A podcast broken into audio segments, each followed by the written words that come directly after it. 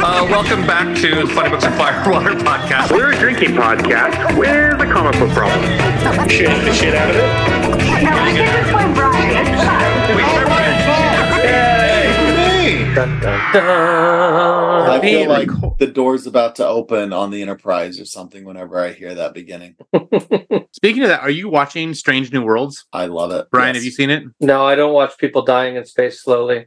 That's my jam. it is some of the best Star Trek I've ever seen. Like it is absolutely great. wonderful. No, I feel like like I, I've watched some of the original series Star Trek, and I feel like and like I like it. Product of its time. It's a product of its time. Yes. There are some ridiculous moments in it which I love dearly. Um, Strange New Worlds embraces some of those ridiculous moments. hmm but um, I feel like I have a lot of Star Trek to catch up on before I can watch the new Star Trek stuff. That's fine. I was I've been watching DS9 because I never finished it, and they've got an episode where they time travel back and they're stuck on a station and they go through the trouble with tribbles. hmm So they're doing the Troubles of Tribbles episode again.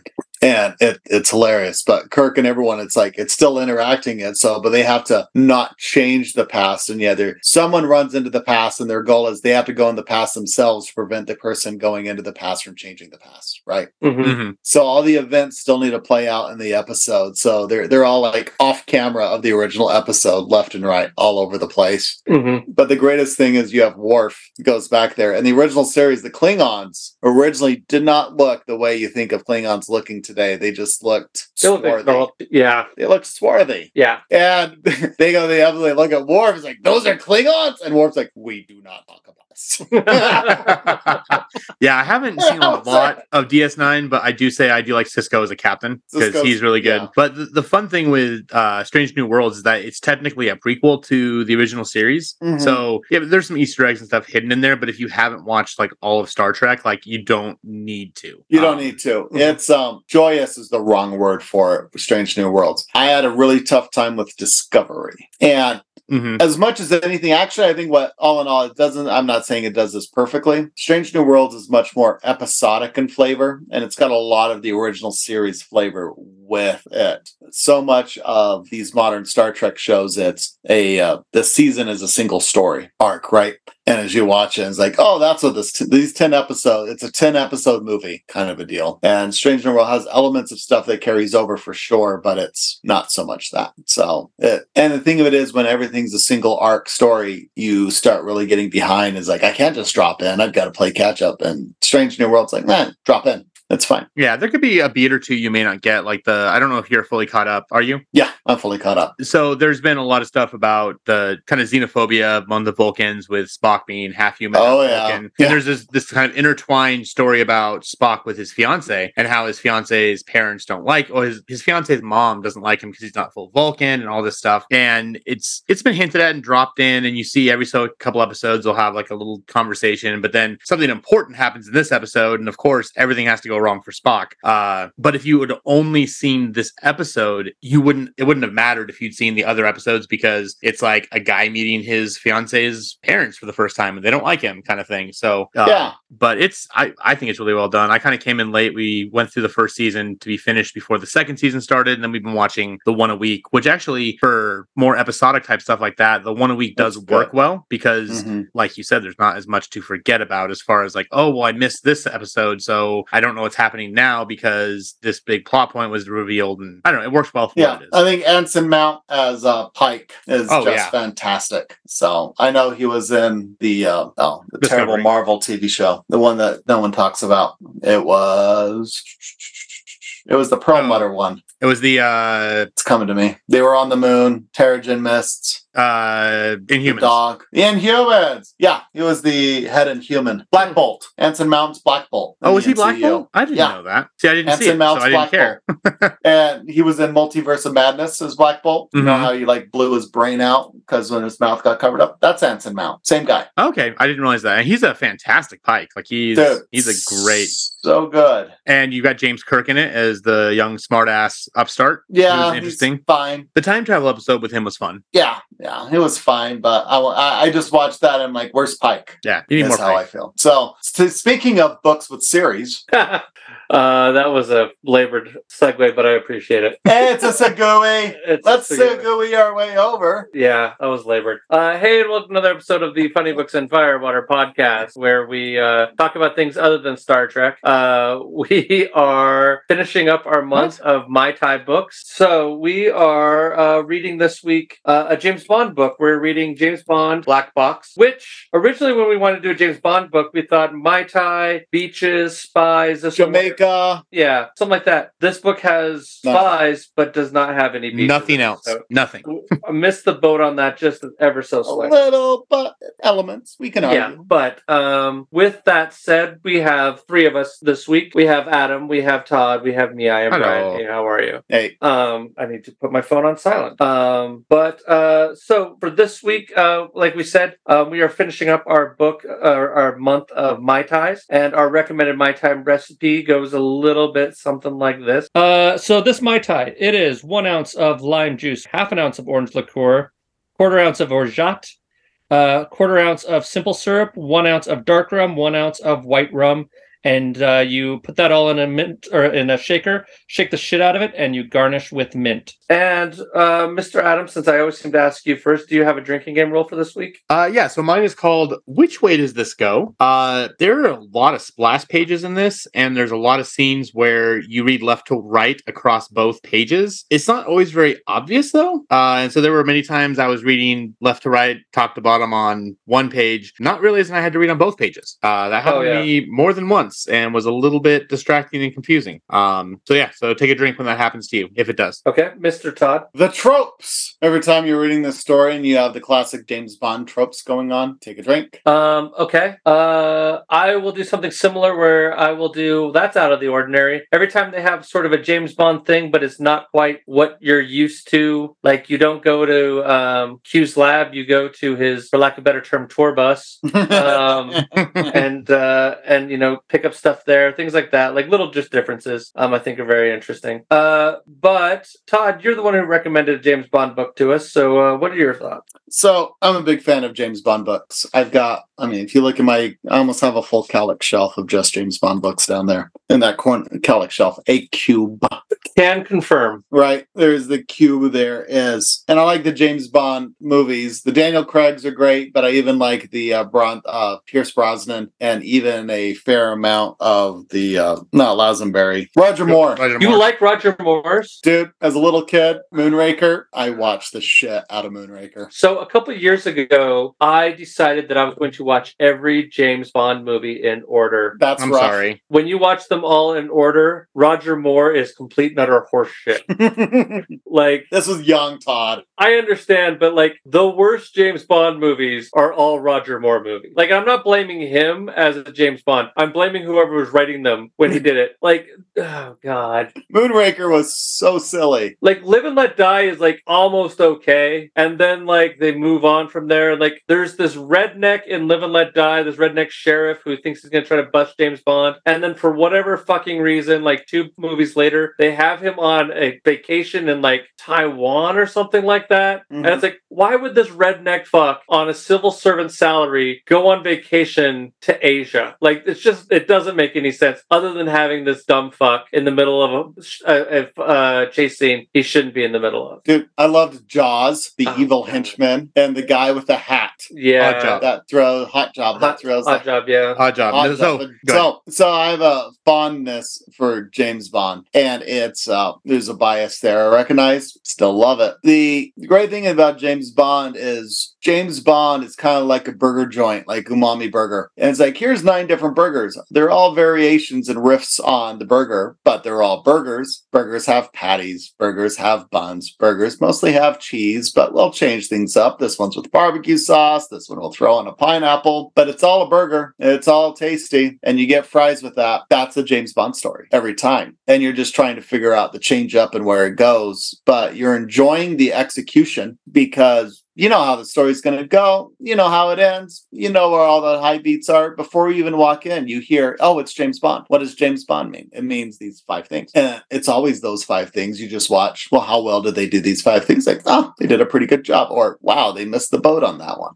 James Bond is comfort eating for me as much as anything else there. Um, these books are a lot of fun because the movies are over the top, the books can be over the top, but you can also just have the most of the James Bond's books from Dynamite and everything is there are four to six issues and it's done. And sometimes Warren Ellis did two or three books and there are four to six issues on her own, but each one is pretty well self contained unto itself and it's done. So it's going, I want a story that I can read start to finish and the adventure's over. That's James Bond. And without getting into the details of Black Box, that's that's how all the stories are set up because they have to say we've got to keep it what it is, but let's have new adventures going on. That is the art is fine. It's solid, and I rather like most of them, if not all of them. So they've got elements from the movies play into it, and they do things on their own, and it goes back and forth. But those are my general thoughts on that. Yeah. Okay. Uh, Mr. Adam, what were your thoughts? So the two things I wanted to bring up previously was so Oddjob, the little short dude with the hat. Yeah. Uh, on GoldenEye 64, he was an unlockable character you could play as in the multiplayer, which is what all of us did in high school. Uh, we had a rule though that you could not play as him because try as you might, you could not shoot him. Like if you were shooting at someone, it would auto aim to a point so that you could at least hit their arms or their torso. Sure. It would not auto aim to hit him. So you had to manual aim, and no one when we were playing like that was manual aiming. This wasn't Call of Duty. Just Right. ran around and shot things. So it got to a point where you were not allowed to play as him because it was essentially cheating uh, or beginner mode. So when your little brother wants to play and then can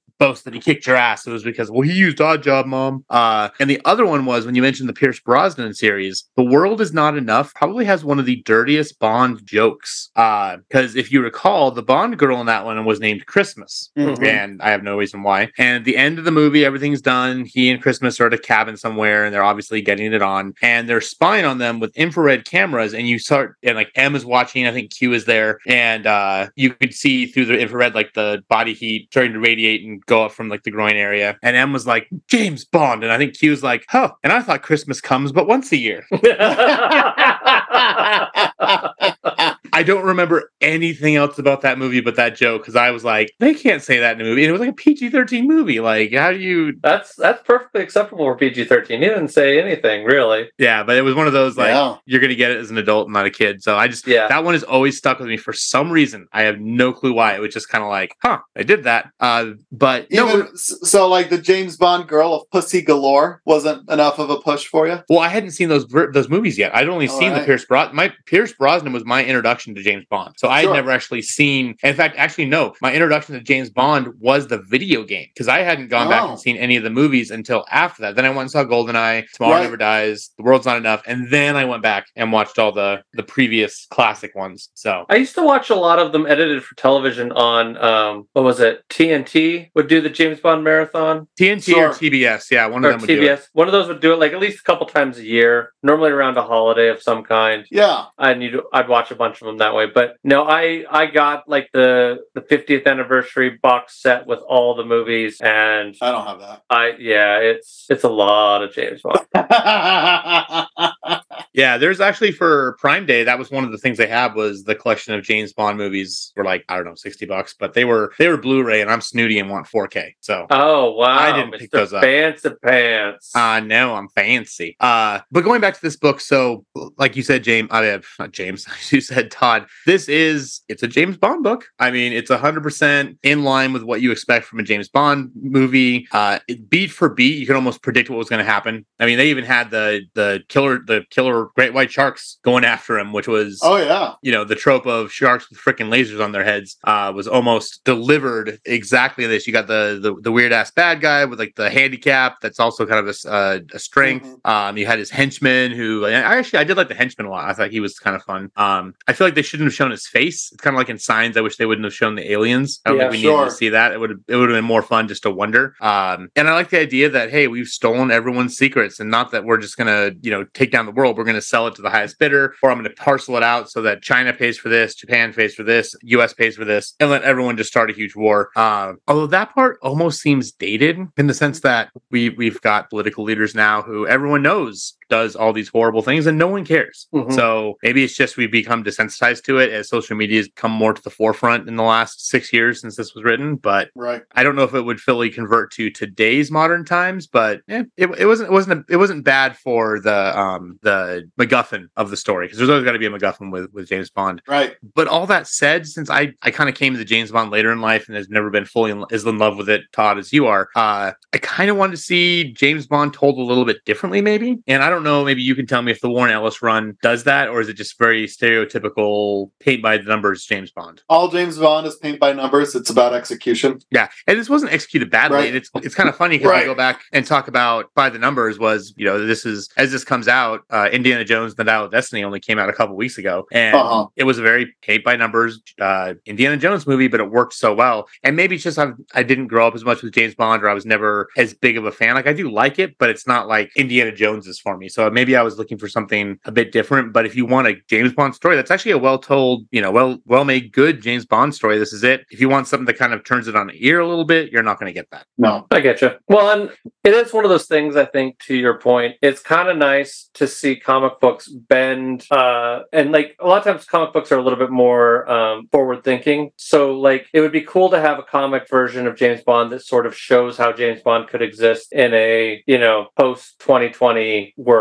You know what I mean? Like, obviously, this book I think is probably a little too old for that anyway. But I just you know like I I sometimes wonder how in the current political climate and uh and like with just politics and gender politics as they are now, how James Bond survives is a big question for me. You know? Sure. No Time to Die was an interesting entry Yeah, that was asking some of those questions. not saying it answered them well, yeah, but it, and that's also a common trope of James Bond is what is the James Bond of today? We're not in the Cold War anymore. yeah, What is James Bond good for today? I mean, that was basically the uh, one of the big premises of Skyfall, yeah, right? It's like, dude, your old hat, your time is passed you by. You're no longer what's Yeah. needed. you're a dinosaur at this point. You're a dinosaur, right? As another, you know, James, and he's like, well, there's still times and places. Yeah, But see, I, So- I'll also argue the fact that with Indiana Jones, going back to that again, was that Yeah. his big thing is in the, the best movies, he's fighting Nazis, and they managed to bring the Nazis into the modern story. Now, again, modern based on the time period of the book or the movie, they still managed to do it. And, but like you said, it's kind of like, you know, with the Cold War being over, you are that relic, but could it have been brought to like brought to fruition in a different way? I don't know. Um, and actually, I didn't see the last James Bond movie. I just realized I need to go back and watch that. Uh, It is so much better than because Daniel Craig horrible. movies. Are, Spectre, I have a similar complaint with Spectre as I do with Star Trek Into Darkness. And um, uh, Star Trek Into Darkness was like my most hated movie of the year when it came out. But Spectre was not great. It was not good. Uh, Skyfall was home. James Bond does Home Alone. I see. I love. Skyfall. So I really like Skyfall. Shot beautifully. But what's the third act? Home Alone. The ho- third act of Home Alone and the third act of Skyfall is the same thing. So we need to put them next to each other and play uh, Pink Floyd's "Another Brick in the Wall." Right,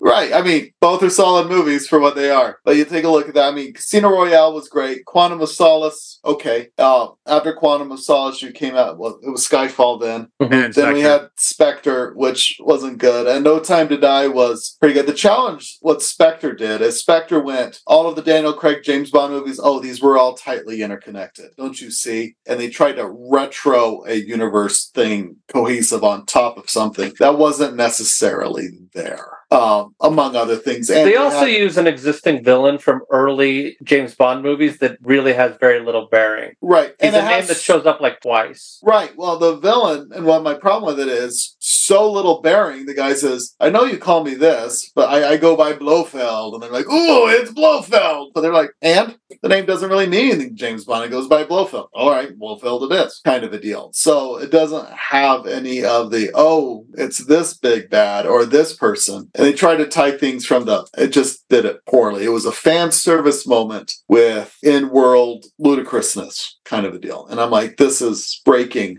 the logic of the own movie to pull that off. Is where Uh, that is. So I take it back. I did watch No Time to Die. I just completely forgotten about it. Yeah, all I just went back to look at it and I was like, I, I remember it's the Rami Malek one. I was like, oh, I did the Rami Yeah. Malek one. Um, and I'll also go back the I think the reason why Spectre I did I disliked so much was because the opening 15 minutes, that opening scene is amazing. It is so Oh, well in done. Mexico, it is Yeah. fantastic. Yeah, and then it's like, okay, that was the high point of the movie. Like Right. that was the best part. That like you don't point. you don't blow your wad in the first scene, like unless you've got something that's amazing to follow it up. But uh, I think if, if if that would have been the last scene of Spectre, I might have been more forgiving of it. But um, and Well- again, that's you know, with with James Bond. Like, I got into it late. Pierce Brosnan was my first one, kind of like your first Doctor and your Doctor Who. Who was your first Sure. Bond? Uh, and then the Daniel Craig ones, they've overall been fine. But Mhm. for me, you know, uh, Casino Royale is great. Like you said, Quantum of Solace. Eh, I love That was shot during the writer strike. Was the challenge of Quantum of Solace? Yeah, which is why we're so happy that they're still filming Deadpool 3. Um, or they've stopped now, but they were. Uh, but I don't know. It just, it's maybe it's just because I did, James Bond's never been like my thing. Like, I love spy movies. I, I do enjoy Sure. James Bond, but maybe if I would have been more invested in the character and the mythology, this would have resonated more, which again, isn't to say it's bad by any means. It's just maybe just not Sure. my cup, cup of tea. So, Yeah. Okay, doke. Uh, cool. Um, I don't know if I have anything to add to that, to be honest with you, except I for the fact. Oh, I say I did like the scene when they fought the the henchman when it was in that forest of the dead, where Mhm. people go. That was actually a really ch- kind of creepy and well set up uh, location for that fight to take place. I did, Yeah. I did think that was well done. So Yeah, there's. I mean, there's a lot of cool stuff. This, I think, the the the the background of it all happening in Japan, I think, is really interesting and has some cool stuff that way. Um, just in general, I really like this book. Uh, but I don't have anything that hasn't already been said to add to it. So, um, how about we jump into grades, uh, Mr. Todd? Three and a half stars. Three and a half stars. Okay. Um, I'm gonna go with uh, four stars. I liked it pretty good. Um, and that sounded terrible, but whatever. Uh, pretty good. Pretty uh, good. pretty good, Mr. Adam. that's like Utah back when we were the pretty great state. Yeah. Um, I, I'm at a three and a half with Todd though. Okay. Yeah. I go back to like I love burgers. Let's go get a burger. How's a burger? It's a burger. Yeah. There we go. That's what I wanted. Cool. Depends What- where you go. Yeah. It does depend. Yeah. I was hoping that sparked some more conversation, but I guess not. There we are right there. Uh, yeah. Well, okay. So uh, next week we are going to be jumping into our month. Um, our cocktail of next month will be the painkiller. Um, and so we're going to try to figure out what books we're going to read for that. Um, and uh, who knows? Maybe I'll regret saying that, and we'll edit it out, and we'll change the cocktail entirely. So didn't wasn't this originally was this or the Mind Eraser, which originally was going to be our apology to Lena for uh Aquaman month when we were going to relaunch after No you married. apologies no there. apologies. No. That is No. such a solid idea. no, well, go back and listen to it. We even specifically said to make it up for Lena, we are going to do a month that, and I think we even joked it was the Mind Eraser or the Painkiller that was going to be the drink for that month. So I'm gonna send her more Aquaman books.